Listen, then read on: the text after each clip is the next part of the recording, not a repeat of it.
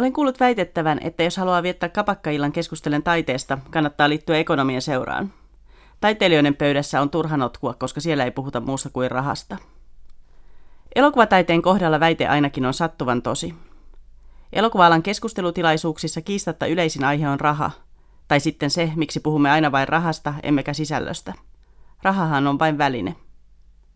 Mutta juuri siksi siitä ei voi välttyä puhumasta. Sillä kun puhumme rahasta, tai siis rahan puutteesta, puhumme nimenomaan taiteellisista ratkaisusta ja ihmisten työolosuhteista. Harva lähtee tekemään taidetta rahan vuoksi. Turvatun toimeentulon saavuttaa niin paljon helpommin monella muulla alalla. Mutta vaikka kuinka haluaisi uskoa, ettei rahalla ole merkitystä, niin tottahan se ei ole. Elokuvan tekeminen on kallista, eläminen maksaa. Apurahataiteilijat, nuo yhteiskunnan loiset, ovat monen niin sanotun tavallisen kansalaisen inhokkilistalla. Harva apurahalla eläjiä halveksiva tuskin tietää, että esimerkiksi muutamille valikoidulle myönnetty valtion taiteilija-apuraha on huikeat 1649 euroa kuussa. Tästä summasta saajan on itse maksettava eläke- ja vakuutusmaksunsa. Saman suuruisia ovat enimmillään myös yksityisten säätiöiden ja rahastojen vuosittain myöntävät apurahat, joita niitäkin annetaan vain reilulle 10 prosentille hakijoista. Kuinka moni minkään muun alan ammattilainen voisi kuvitella elokuvaohjaajan tavoin tekevänsä jatkuvasti kuukausien, jopa vuosien ajan ilmaista työtä jonkin sellaisen projektin eteen, jonka toteutumisesta ei ole mitään takeita?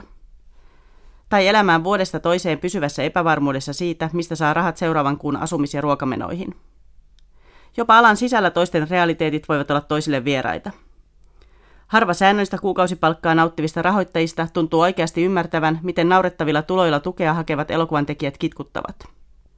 Lyhytelokuvia ohjatessani päädyin kiistelemään rahoittajan kanssa, joka hehkutti nuorten tanssiopiskelijoiden vapaa-ajallaan tekemiä videoita ja kaipaili samanlaista punk asennetta elokuvalle, että vaan menisitte ja tekisitte, ettekä aina valittaisi. Punk asennehan on aina mahtavaa taiteenkin tekemisessä. Mutta keski-ikäiselle, perheelliselle, korkeakoulutuksen ja vuosien työkokemuksen hankkineelle ihmiselle ammatin harjoittaminen anarkistisen ilmaiseksi ei vain käytännössä ole mahdollista. Ja pitäisikö sen olla toivottavaa? Elokuva-alalle on viime vuosina syntynyt pitkänkin elokuvan pariin ilahduttavia vaihtoehtoja kevyemmän tuotantokoneiston malleista. Käytännössä ohi vakiintuneiden rakenteiden tekeminen on kuitenkin mahdollista vain joko opiskeluvaiheessa, tai sitten silloin, kun oma elanto on muuten turvattu vaikkapa opetustöillä tai teatterin kuukausipalkalla. Freelancerina tulojen pienuudesta ei silti voi loputtomiin ruikuttaa. Loppujen lopuksihan kyseessä on, kuten kollegoiden kanssa toisiamme muistutamme, ammatin valintakysymys. Rahasta puhuttaessa ei kuitenkaan puhuta vain taiteilijoiden palkoista, vaan taiteellisesta lopputuloksesta.